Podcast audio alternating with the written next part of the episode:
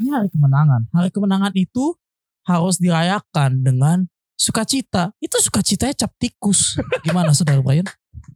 Selalu ada stigma di masyarakat bahwa mereka-mereka yang kulitnya putih langsat itu eh, sangat-sangat eh, mendapatkan tempat tertinggi di masyarakat gitu loh. Dan terus gue pikir kayak ya kenapa bisa gini ya? Setelah gue pikir, gue pikir, gue pikir ternyata problemnya ada di iklan kecantikan. Film itu lebih banyak ngambil orang yang kulitnya lebih putih. Itu gue setuju sih. Kenapa lebih putih? Karena mereka enak dilihat mata. Tuh, Wah. kalian kalian tuh hanya hanya terpaku kalau bau ketek tuh pakai pakai ini, pakai deodoran, tapi MBK tuh produk lokal. Powered by NPC Network.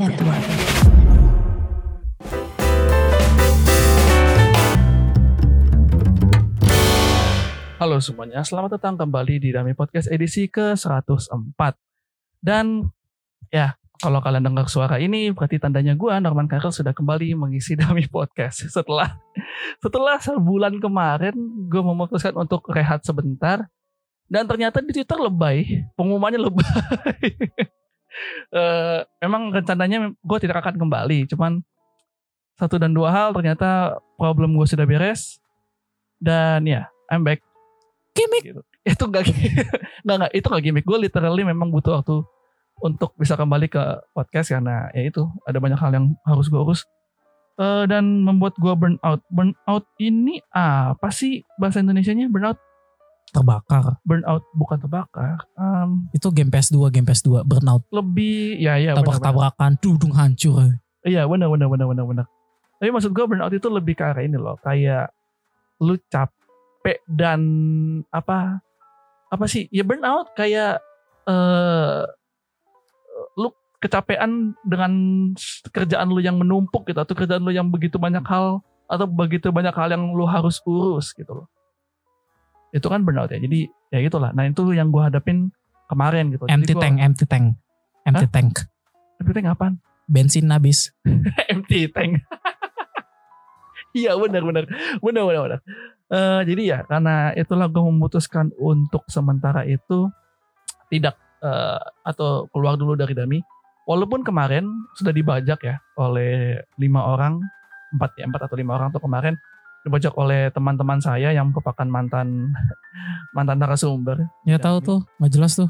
Nggak jelas banget semua itu. Aduh, kelingan saya. Stay tune. tapi mereka lebih seru pak itu aja masalahnya mereka tuh lebih seru. Em, ya terima kasih buat teman-teman gue Erton Harfian Julio sama Ray dan Daniel yang sudah mengisi eh Daniel mah orang dami dia emang udah wajib dia ada di dami seharusnya. Eh, tapi buat berterima kasih sama teman-teman gue yang sudah bersedia memback bersedia membackup gue ketika gue dan Kova lagi nggak bisa dan gue juga lagi burnout kemarin. So thank you so much guys. Eh, ya mereka akan tetap kembali, cuman eh, akan ada sedikit format yang lebih seru buat mereka ketika mereka kembali. Dan gue di edisi ke 104 ini nggak sendirian. Gue udah bersama seorang apa nih? Gue ngomongnya apa nih? Eh, bilang aja anonim. Kemungkinan anonim. Nggak, nggak. Tapi dia ini, lo ini sebenarnya udah sering nongol di Dami. Cuman bukan di podcastnya. Oh Lo iya? lebih sering nongol di live-nya waktu kita sering nge-live di Spoon. Oh iya, padahal cuma satu episode gua. Dua, Oh, dua, Dua. tiga ya? dua, tiga episode hapus pun. Iya di, di, di Spoon. Dan itu pun Anda datang dengan membawa eh, sejuta permasalahan. Iya. Jadi kalau misalnya kalian dengar di Spoon ya, Hmm. gue kan orang orang biasa aja sebenarnya, nggak bisa diharapkan apa-apa gitu. Ya kalau misalnya dibilang gue ini eh, orang lama dami, ya ya inilah dami-dami lah, dami-dami, dami-dami. Eh, kenalin dulu Ya, siapa lu? eh gue orang orang yang suka kontradiksi, tapi nggak suka konspirasi. Ya perkenalkan nama gue Mr. Bocin. Ya kalau kalian bisa cek Instagram Mr. Bocin, cek aja. Ya gue sama kayak yang lagi nge-host sekarang, Cadel R juga. Katanya kayak kayaknya sih kami keluarga ya. Karena Cadel R ya. Tapi- Mm, ya. Ya nggak tahu ya, bener gak sih kita keluarga? Apakah itu konspirasi oh enggak bukan? Ini aja terserah lu aja mau mengakui atau enggak sih. Ya, jadi gua jadi gua adenya ya, ade adenya. Itu kalau tahu filter TikTok tuh adenya. Ya, yang yang ada ini loh, Ya. pitch-nya di mana-mana. ya pitch pitch lah. Ya, jadi gua adenya eh, gua Andras Tambunan. Ya, halo Andres, Eh, senang Anda ada di sini bersama saya menemani saya. Iya, saya nggak senang sebenarnya, Pak. Aduh, Nggak sen- kenapa kenapa Anda harus jujur sekali sih? Oke, sudahlah, kita sudahi saja perbincangan dengan Andreas untuk perkenalan. Oke, peace out. Eh, kita akan masuk ke segmen berita. Ayo dong, gua ini sebenarnya aneh banget berita ini. Serius, menurut gue ini aneh banget. Kok ketawa sih? Gua nggak ketawa, gua nggak tahu. Iya, karena belum belum gue bilang. Ah, ya udah bener. Cewek-cewek Korea sebut cap tikus lebih enak dari soju. Hmm, menarik. ini ya lucu gini. Ini baru selesai Lebaran ya. Oke, bulan puasa telah selesai, Lebaran telah telah dirayakan dengan social distancing dan tiba-tiba ini beritanya bahas soal minuman keras. Kenapa harus dibuka dengan minuman keras? Kenapa? Menurut Anda salah? Menurut saya enggak. Ini hari kemenangan. Betul saudara Brian? Ini sebelah saya ada saudara Brian ini. Eh, ini hari kemenangan. Hari kemenangan itu harus dirayakan dengan sukacita. Itu sukacitanya cap tikus. Gimana saudara Brian? dikembalikan ya atas nama. Hei, itu pengumuman apa? Aduh, aduh. Ya jadi jadi ya gitu. Ini hari kemenangan. Hmm. Karena ada kemenangan, ya kenapa enggak kita nikmati kemenangan itu? Ya kan? Pahlawan-pahlawan aja setelah peperangan minumnya apa? Tar kan? Eh kok tar sih? Tar- itu itu ini dong. Apa, Tar itu untuk minumnya- ini dong. minumnya bir kan? Iya bir. Ya, oke. Ya udah. Eh, waktu jadi perang, waktu salah. perang dunia kedua, waktu perang dunia kedua memang lebih banyak mereka tuh minum bir sih.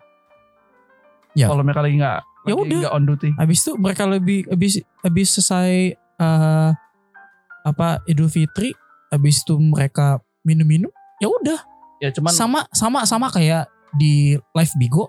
Hmm. Kalau live Bigo tuh apa Hey. apa namanya tuh apa bahas platform sebelah sih. nggak apa-apa kita hina-hina aja dulu. Gue lebih suka hina. Tapi di platform sebelah ada duitnya. Eh tapi platform sebelah tuh pas lagi apa namanya belum-belum puasa, Hmm. keindahan itu stop. Bagus berhenti Di platform sebelah. di, Di, platform di, di- ya oke lah kita sebut Bigo ini. di big big big win. Ya Ya. oke. Terus Habis itu setelah setelah itu setelah apa namanya bulan puasa selesai masuk ke hari kemenangan, gue pantengin lanjut lagi dong keindahannya. Indah banget dong. ya itu udah. Jadi setelah setelah puasa Ya udah setelah setelah setelah puasa kan, ya tahu kan cewek-cewek kan Hmm. cantik. Perlu gue kasih tau ya platform-platform tuh bagus tuh.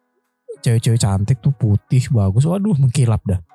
Eh, apa namanya tuh big big big bigo maksudnya. ya udah sebut itu Bigo. Terus Eh, TikTok. hmm. Waduh sumpah deh. Gak bisa tidur gue. Tapi emang kita banyak yang cantik sih pak. Cantik tapi under underrated underrated. lagi. Under radar gitu. Maksudnya bukan bukan under underestimate. bukan di bawah umur apa namanya underage Underage. underage underage, Oh, oke. maksudnya gua gua kira gua kira ini kuliah ya S, ternyata SMA SMP hanya tertipu gua Anda tertipu ya. iya tau taunya pas liat cewek nyata cowok kan tertipu lagi lebih Kok gila kan oh ternyata jaringan gua gua nge-like orang-orang Thailand salah salah gua salah gua gua seharusnya like yang Indo Tapi produk Thailand- lokal Eh Thailand itu tapi punya ini loh. Thailand punya satu. Menurut gue satu dari sekian banyak artis Thailand yang cakep banget. Cantik banget. By Fern. siapa tuh ya Wah By Fern Bapak harus lihat Pak. Bapak nggak tahu By Fern. by phone taunya Di berita kedua kita punya Aduh kenapa sih hari ini soal cewek semua? Nia Ramdhani. Nia Ramdhani istri Bakri. Ya. Nia Ramdhani jadi perbincangan saat membuat Malgona dessert. Wah. Ini dia selalu jadi perhatian publik untuk sesuatu hal yang kayak nggak bisa ngupas apa nggak bisa ngupas salak lah apalah segala macam macam hmm. apa nih dia bilang gini selama self quarantine dan di rumah aja aku jadi rajin dan suka berkreasi ngebuat macam-macam dessert. Gitu kan. Wah. nah malgona apa tebak? Malgona itu magnum dalgona. Gampang banget buatnya kan. Iya nggak bisa masak. Nggak takut masak telur. Iya. jadi apalagi dia itu cuman masukin si es krim es krim ini es krim magnumnya dalam gelas terus di atasnya ditaruh ko- kopi yang udah dia kocok sampai setengah mati itu loh. Gitu. Hmm. Kopi dalgona itu. Terus orang tuh komentar, itu bukan masak, itu cuma nyemplungin bahan makanan ke dalam gelas. Ya iya itu nggak masak memang. Kata lu cuma nyemplungin bahan yang udah ada ke dalam sa- satu gelas gitu loh. Ya yang gue bingungin, orang tuh selalu, dia tuh selalu jadi trending gitu loh, selalu jadi. Sorotan sorotan. Iya selalu selalu jadi sorotan. Ya, I don't know mungkin apa karena dia cantik, jadi beauty privilege itu kan. Selalu jadi sorotan atau memang Karena dia bayar. Hah? Atau karena dia bayar. bayar apa? Hmm. Tapi nih, tapi eh, by the way ngomong-ngomong bayar nih, gue mau ngomentarin bahwa si Nia Ramdhani ini gue harus akui kesuksesan dia, maksud, maksud gue ketenaran dia di internet bukan cuma karena dia doang. Orang di balik layarnya. Ngerti gak maksud gue? Siapa Bakri? Bukan bagian doang, maksud gue tim yang ngebantu dia di balik layar. Oh. dia masih punya tim di balik layar. Oh even untuk tim buat medsos, itunya. DSP, DSP gitu-gitu kan. Ah. Nah jadi ini yang patut diapresiasi adalah tim di balik layarnya sama kayak siapa yang kemarin jual keperawanan? Siapa tuh? I don't know ya itulah yang cewek itu jual keperawanan 2 miliar Gak, akhirnya gak, minta gak, maaf. gak pernah denger gue. Nggak nggak lu masih tahu. Terus akhirnya dia minta maaf tapi terbongkar duluan bahwa udah Chattingan. di planning sama manajernya ya chattingan dia dan temennya itu udah kebongkar di, dari DM bahwa dia bahwa itu semua udah di planning manajer ya jadi di balik orang orang-orang trending itu ada Membuat konsep. Iya, ada pembuat konsep, ada orang-orang yang hebat yang ngerti pasar gitu loh. Pasar Indonesia adalah pasar julid. Kalau nggak julid horor, udah itu doang. Gak ada yang lain. Enggak, enggak. Itu doang, gak ada yang lain. Konspirasi. Eh, Anda ngomongin siapa nih? Kan pasar, pasar, pasar. Pasar konspirasi lebih banyak diterima orang sekarang. Iya, maksud gua yang yang bikin ribut gitu loh. Ngerti kan maksud gua? Iya. Pasar-pasar yang bikin ribut sama pasar-pasar horor itu adalah yang paling laku di Indonesia. KKN Desa Penari. Itu eh ya gue nebak bahwa ini pasti bakal jadi buku nih. Terus beneran jadi buku kan? Enggak boy, kebalik. Itu awalnya memang udah dikonsepin jadi buku dan ditrendingin di Twitter. Kenapa gue tahu? Jadi ada teman podcaster dia ngewawancarain orang di balik eh, penulis KKN Desa Penari. Terus dia cerita ke teman gue ini dan gue dan dia nyampein ke gue jadi waktu gue collab sama dia terus gue tanya eh nggak bukan nanya sih. Kita lagi ngobrol gue gue mau ngundang siapa gitu. Terus dia kayak eh gue kemarin baru ngundang nih orang KKN Desa Penari oh iya gimana ceritanya? Emang trending jadi buku atau gimana? Enggak itu memang sebenarnya udah dikonsepin jadi buku. Cuman dijualnya lewat Twitter dan jadi trending gitu jadi konsep jualan tuh udah berkembang berkembang pesat sekarang berkembang pesat banget menurut gue itu dan ya itu untuk Nia Ramdhani ya harus salut lo orang-orang di balik layarnya Pinter cari sensasi aja. iya maksud gue ngerti celah gitu loh bahwa Orang- kotak-kotak gitu. Iya. orang orang Indonesia tuh suka yang eh, eh, remeh-remeh gitu loh. That's why kenapa yang remeh-remeh selalu trending. Entah itu buat pokoknya kalau nggak remeh-remeh buat marah horor itu doang. Ya kenapa nggak kenapa contoh yang kenapa kenapa nggak buat apa namanya lu training itu just justice for apa Floyd Floyd. Kenapa nggak itu kan? Iya, di ya Indonesia- itulah orang orang nggak ngerti. di Indonesia nggak relate tapi di US kan relate kan. Itulah kalau Indo- Indonesia kalau hal-hal kasus yang kayak ke kemanusiaan nggak akan nggak akan nggak akan bisa paling diterima. paling gampangnya nih lo bisa lihat kan YouTube YouTube lah paling gampang. Channelnya lo tau lah nih channelnya si Jeder ini. flash flash flash flash keluarga flash keluarga flash hey hey Ya lanjut aja lanjut aja lanjut. ya channelnya mereka apalagi si eh A team A team gue bukan bermaksud ngelirik orangnya tapi channelnya biasa aja kan maksud gue eh ya biasa aja gitu Yang paling ini apa yang gitu apa gitu. Nah, Iya, bi- biasa aja kan. Nggak lu lu harus sepakat sama gue. Channelnya biasa aja. Kan? Iya kan? Apa tuh? Channelnya itu biasa aja gitu loh. Maksud gue bahkan ya remeh remeh gitu maksud bukan remeh maksud gue ya eh Ya, kecil aja kecil. bukan bang kecil eh channelnya gede cuman maksud gue Hmm, bahasannya tuh pembahasannya bahasan kecil. remeh bahasan yang sehari-hari gitu loh yang Ya, kayak makanya, ya, makanya ya, ulang ya, kecil. ya kayak dami gitu loh dami kan sehari-hari pembahasan sehari-hari doang kan Itu lebih kecil. iya oke bener lu bener ya lebih kecil. iya lu bener nah Tapi punya dampak gede. Itu Dami. Iya, itu dia. Anda nggak tahu siapa kami kan. oke lanjut sedangkan si Froyonion Damn. kontennya terniat Eksplisit. dan bukan eksplisit tapi gila men itu rapi banget. Reunion tuh rapi. Salah satu youtuber yang gue lihat di era baru ini ya, Pinter sih itu pinter. youtuber yang eh, rapi tuh ya dulu dulu dulu mungkin ada Layaria.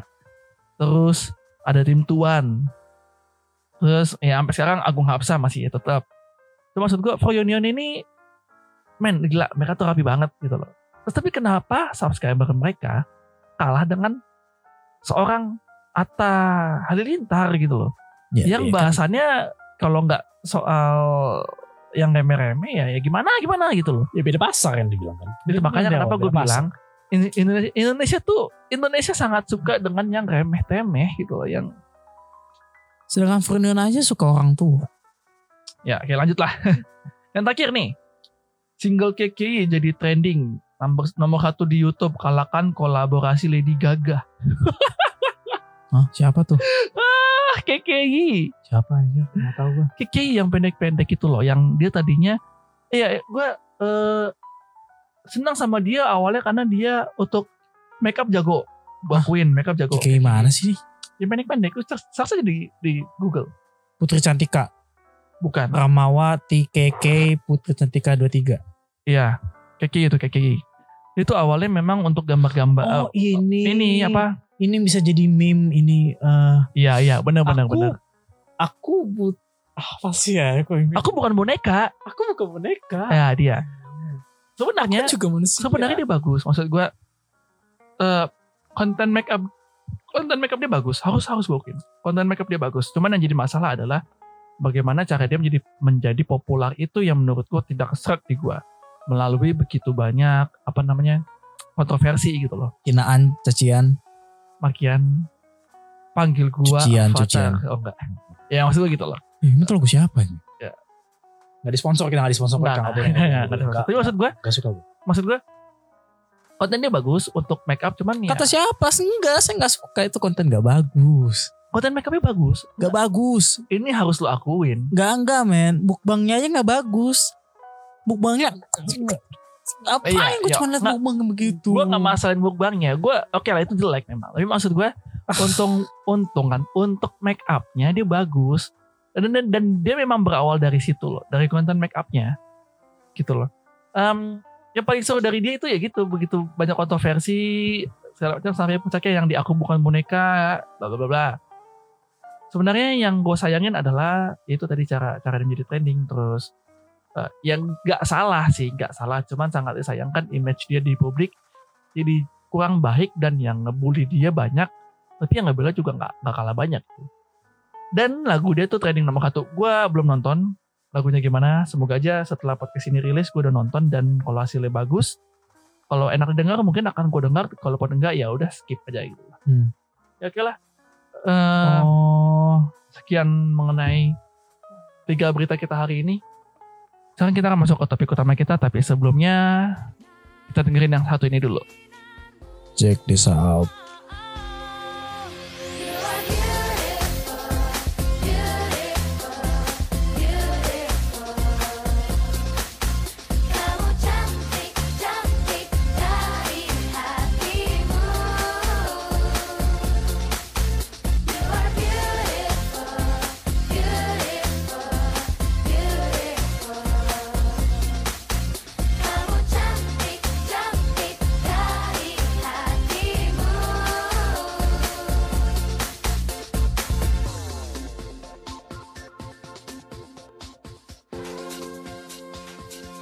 Agak susah ya menemuin tektokan kayak ini kayak Froyonion kan kalau Froyonion punya eh, apa namanya jadi so well kayak gitu kan nah tektokan dari tektokan kayak gitu tuh agak agak susah tuh agak agak susah nih by the way ngomong-ngomong soal tektokan nih Tektok. kita Kebal.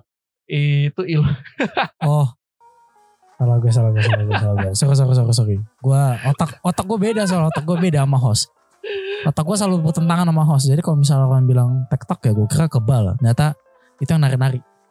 Eh, beda beda beda beda beda beda Atau TikTok. Eh, beda beda, beda. sorry. Em, ini kita dari tadi ngomongin soal berita itu ngomongin soal cewek kan dari cewek-cewek Korea terus Nia Ramdhani sampai KKI dan teman-temannya dan eh ini jadi satu masalah bukan satu masalah sih tadi gue ngeliat di Twitter salah salah satu teman gue temen gue temennya cewek gue juga Em, dia nggak sih lebih tepatnya temennya cewek gue karena lebih akrab sama cewek gue Ya udah Sama berarti temennya cewek lu bukan temannya temannya teman cewek lu, teman cewek lu. ya oke lah temennya cewek gue dan dia nge-tweet bahwa eh, dia kesal karena orang tuh selalu selalu eh, mengidentifikasi kayak cantik itu kuru cantik itu harus kurus gendut itu jelek gemuk itu jelek terus em, gue mikir juga kayak eh, oh iya benar sih selama ini stigma masyarakat masyarakat kita tuh masih jelek Maksud gue masih jelek ini selalu menganggap bahwa putih yang putih itu lebih cantik daripada yang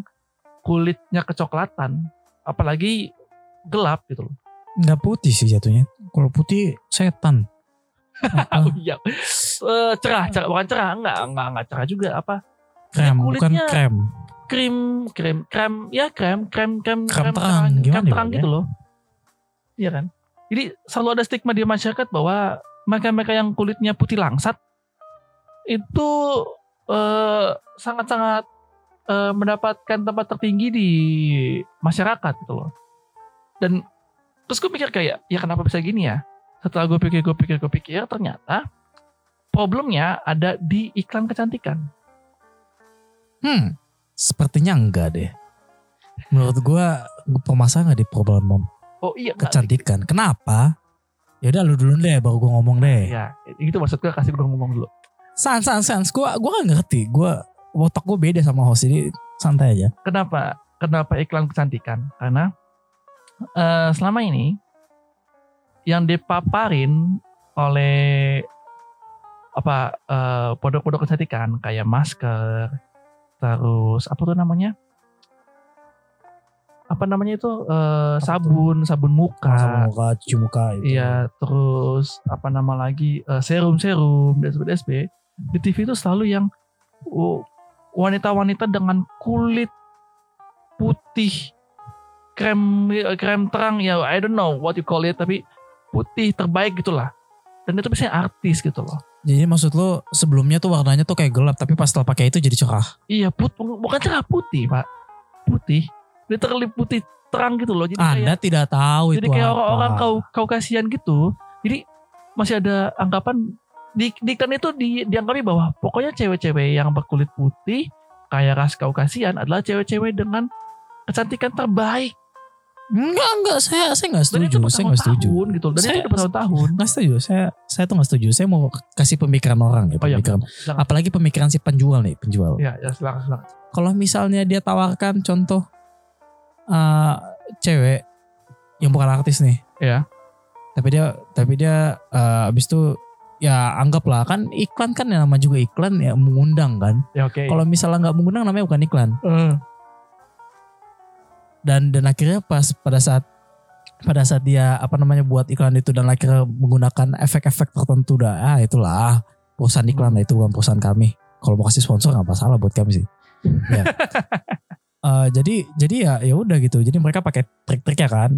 Ya Hmm. tapi itu caranya mereka ngundang supaya orang tapi kan nggak mungkin dong maksudnya mereka berjual produk tapi nggak menghasilkan produk yang sesuai mungkin ada Iya, aja yang setuju, produknya setuju. sesuai setuju bahwa mereka tuh harus harus menjual gitu kan Iya kamu jual kan. Itu- pasti itu pasti sepakat. pasti ada yang sesuai. Cuma masalahnya kan kulit orang Indonesia nggak ada nggak sama semua beda-beda.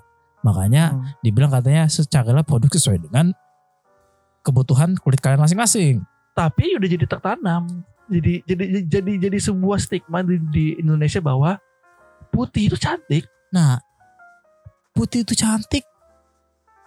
Yang mau yang mau gimana? Yaitu karena berkat-berkat dari iklan yang bagus. berarti udah sepakat sama gua dong Enggak lah saya nggak setuju. Berarti bukan dari iklan. Berarti dari hal yang lain.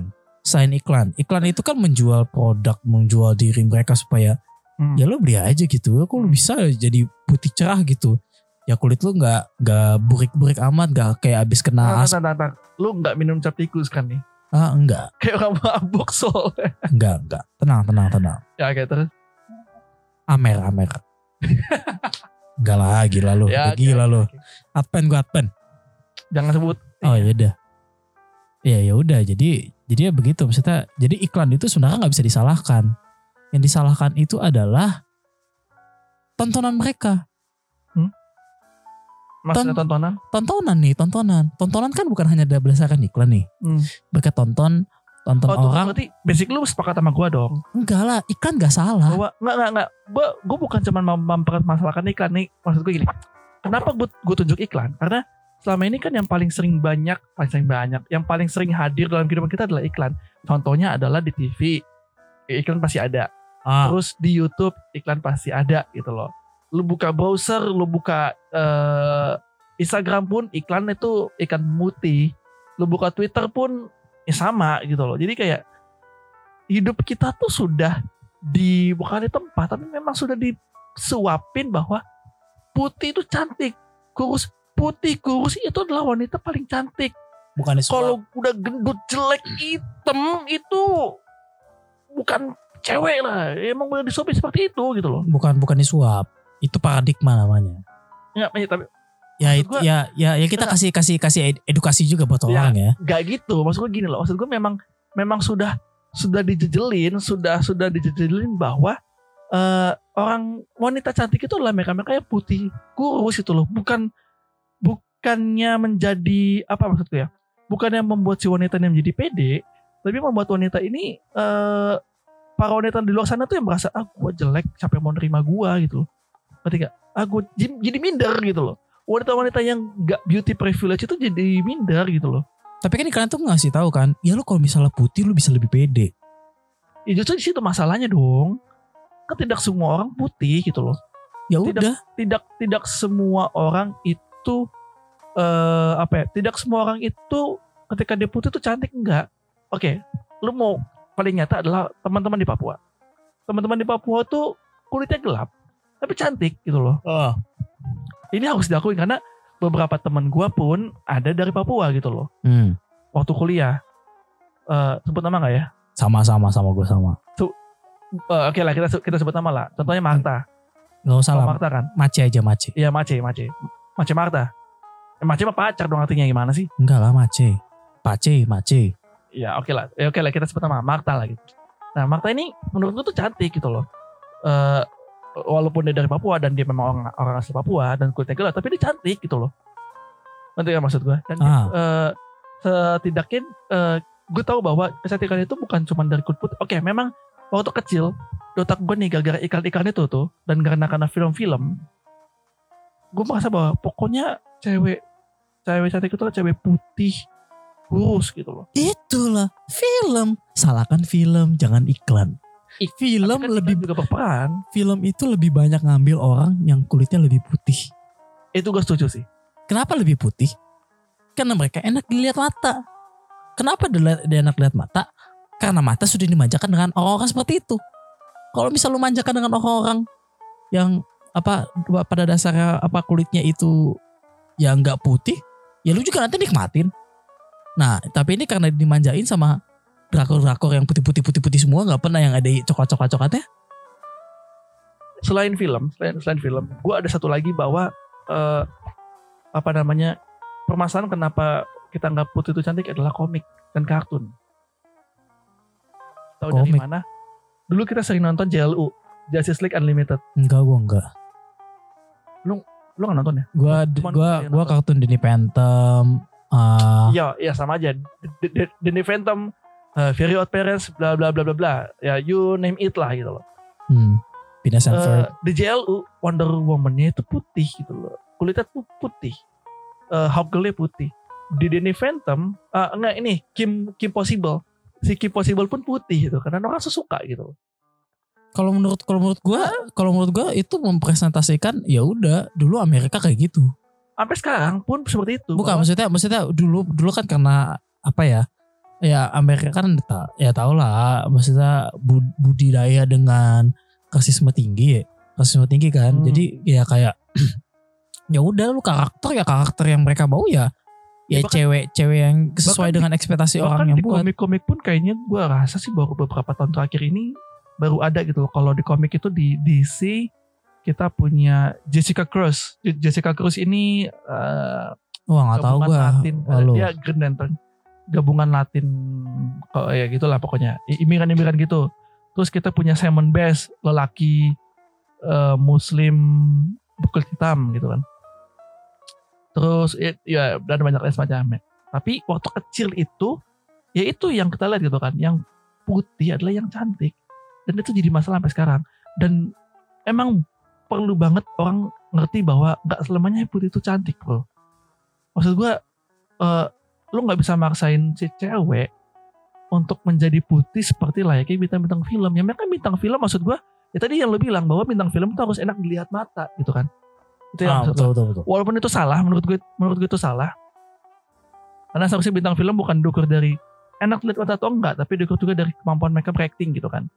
Em, itu tadi bahwa eh, itu me- men- mem- mencuci otak kita bahwa memang yang putih adalah cantik dan menjadi masalah besar buat para wanita lain gitu loh Eh tapi tapi jangan salah sangka loh. Lo tau gak Miss Universe yang 2020 sekarang?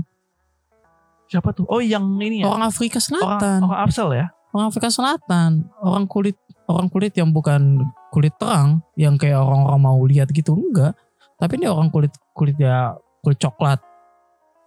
Coklat eh coklat apa ya bilangnya? Coklat manis gitu. Meskipun ya kayak gimana lah sama sama kayak kita ngelihat orang orang yang timur-timur sana ya kayak gitu warnanya warnanya dia. Iya. Tapi ya tapi sejauh Oke ini lah. orang Eh, nggak tapi- lihat tapi, lihat itu. tapi lo lihat dong lo lihat dong bahkan gue bisa lihat tuh, tuh di Miss Universe itu yang kulitnya terang itu ada banyak sekali gitu loh ngerti gak maksud gue yang kulitnya putih cerah gitu yang kita bilang wah cantik nih wah bla bla bla bahkan em, ini resesi Eh, bahkan gue bisa bilang bahwa beberapa orang pun masih menganggap bahwa pokoknya gua kalau punya pacar itu harus kulit putih dan kulit terang, kulit terang, kulit terang. putih pak Setan dong tuh. Anjir, dari tadi lu gue udah ngomong putih itu setan. transparan itu itu transparan ini putih maksudnya putih cerah gitu loh Warna terang aja lah, warna terang lebih Iya, enak oke warna lah. terang. Kalau bilang warna terang ya masih masuk akal di gua, tapi kalau misal warna putih nggak masuk akal di gua. ya oke lah gitu ya warna terang gitu dan em, ya itu jadi membuat wanita lain tuh berusaha berlomba-lomba untuk menjadi eh, apa bukan terang sih berlomba-lomba untuk mengubah warna kulit dasarnya gitu loh dengan eh, berbagai macam serum dengan berbagai macam obat bahkan sampai ada yang rela beli obat mahal-mahal kena tipu gitu loh yang sampai Hmm. kulitnya rusak yang putih cuma dibuka doang ke badan Hmm. udah hitam balik Hmm. hitam terus em Mayat, sampai kayak yang- mayat tuh. Iya ya begitulah. Terus sampai ada yang apa namanya kulitnya sendiri pun eh, bukannya cantik tapi makin makin berjerawat DSB DSB DSB. Eh itu makanya gue bilang kenapa berbahaya selalu bilang bahwa cantik itu putih dan itu cukup berbahaya gitu. Walaupun gue sendiri gak memungkiri banyak juga wan- eh, ada juga wanita putih yang cantik gitu kan. Tapi tidak tidak selamanya putih itu cantik gitu loh. Eh yaudah bahkan itu tadi gue bilang bahkan beberapa teman gua punya orang Papua yang kulitnya hitam tetap cantik kok tetap tetap saja cantik gitu. Asalkan dia tahu merawat diri. Nah menurut gue nih definisi wanita cantik itu adalah mereka mereka yang pintar merawat diri. Dengan catatan bukan mengubah warna kulit ya. Pintar merawat diri itu maksud gua eh ya sama kayak laki aja.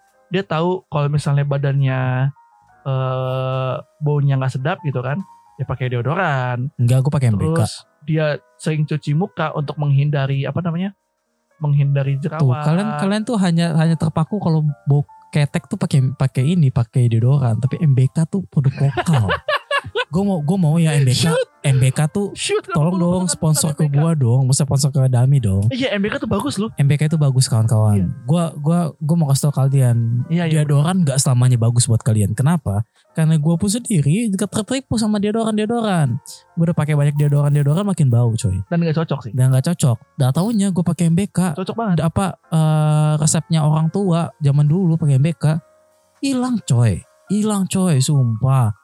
Lebih baik gue pakai yang dulu Eh, nggak eh, nggak kita, kita MBK meng- nggak nggak bisa nggak MBK. mengubah nggak mengubah struktur kan kalau pakai deodoran kan mengubah struktur juga tuh tapi kalau misal pakai MBK nggak nggak mengubah struktur coy. Tapi itu meredus. Redus ya gitu lah recycle. Gitu. Nah menurut gue itu cewek-cewek cantik itu adalah mereka-mereka yang tahu merawat diri dan tahu bersikap.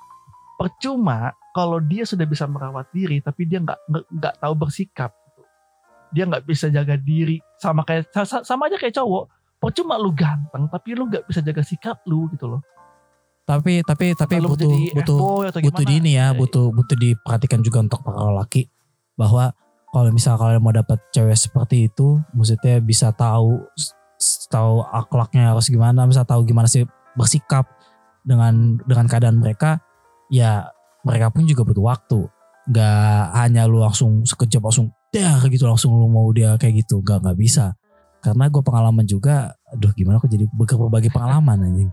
Itu by the way, ini ngomong-ngomong soal kenapa kulit putih sudah diglorifikasi menjadi wanita cantik itu ternyata tuh di Indonesia sendiri tuh sudah sejak dari tahun 1940-an Hmm. eh, iklan produk sabun mandi di eh, Panji Pusaka. Nah, itu dia dalam dalam iklan itu ini gue mengutip dari Historia ya. Dalam iklan itu Mia menyarankan Rose yang sama-sama berkebaya untuk memakai produk tersebut atau si sabun itu ya. Supaya menjadi eh, apa istilahnya? menjadi lebih putih dan menjadi lebih cantik. Namun iklan itu menampang wajah aktris Hollywood Ian Arthur, Ian Arthur sebagai patron kecantikannya. Bukan perempuan bumi, bumi putra. Pesannya cantik itu tidak seperti Jian atau Hean yang beras Kaukasia ini. sih. Jadi kalau menurut gue pribadi adalah em, kenapa orang masih lebih berafiliasi cantik itu putih itu cantik eh ya selain iklan DSB DSB juga memang karena eh ini sih, sih ini sih jelas iklan ya tapi lebih karena bergantung kepada siapa penguasanya kepada siapa yang menguasai market tersebut Hmm. let's say kalau zaman dulu Belanda gitu kan jadi kita anggap bahwa non noni Belanda adalah yang terbaik gitu kan. Terus nggak lama eh, tahun 1957 itu muncul iklan Sunsilk.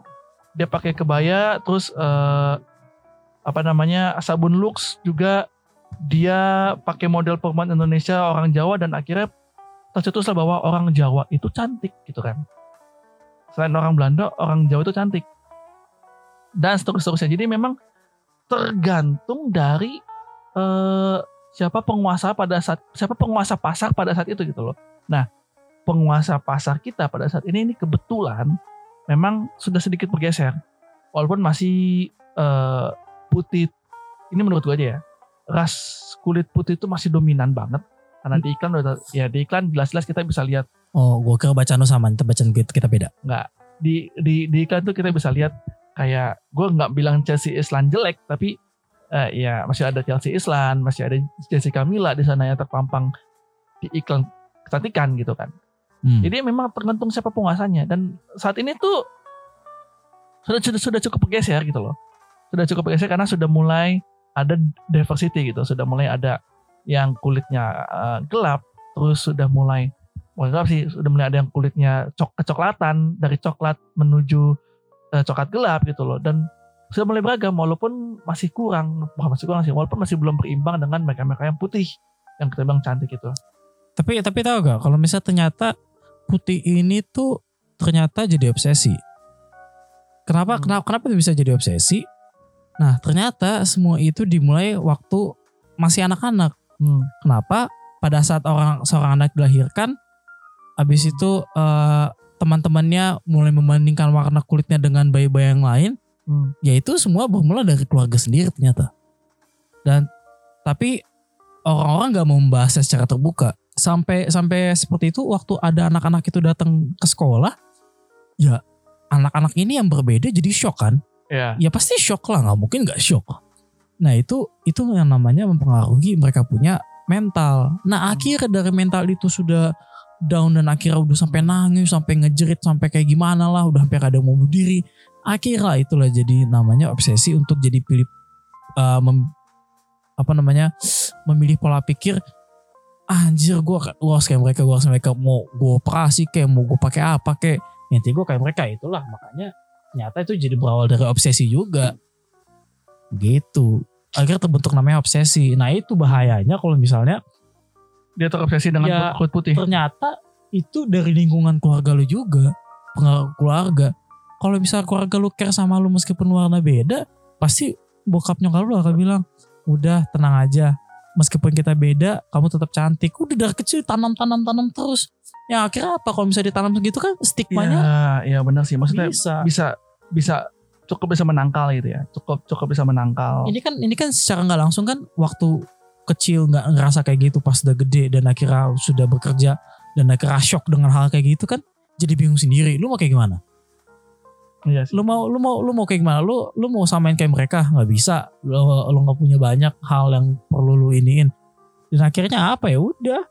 Buntu sendiri. Sebelum kita tutup eh, ada yang mau disampaikan Bapak sebagai kesimpulan dari Bapak Andres? Nanti dari gue ada lagi sih. Ya biasanya kan gue bertentangan di spoon ya tapi nggak bisa bertentangan gue ini cuma berdua kalau bertiga baru bisa gue bertentangan bisa gue bertiga sama Kova nah apa ya pesan-pesan ya Mbak enggak kesimpulannya. mau kesimpulan Dan kesimpulannya kayak gini cantik boleh tapi jangan bego mantap. Oke, dari gue ya. eh gue gue kayak gue gue liat kayak kayak friend banget gue anjir ya gue Kayak gak apa apa gak apa apa ah kayak Miko Miko. Gak apa, gue gua gua gua gua tuh suka kayak gitu. Mesti ngomong bilang lu cantik boleh, tapi jangan bego. Kenapa? Lu cantik dengan adanya kayak gitu, dengan dengan lu ada kayak gitu lu udah cantik. Tapi jangan bego dengan ngeliat orang yang lebih cantik daripada lu. Gak perlu.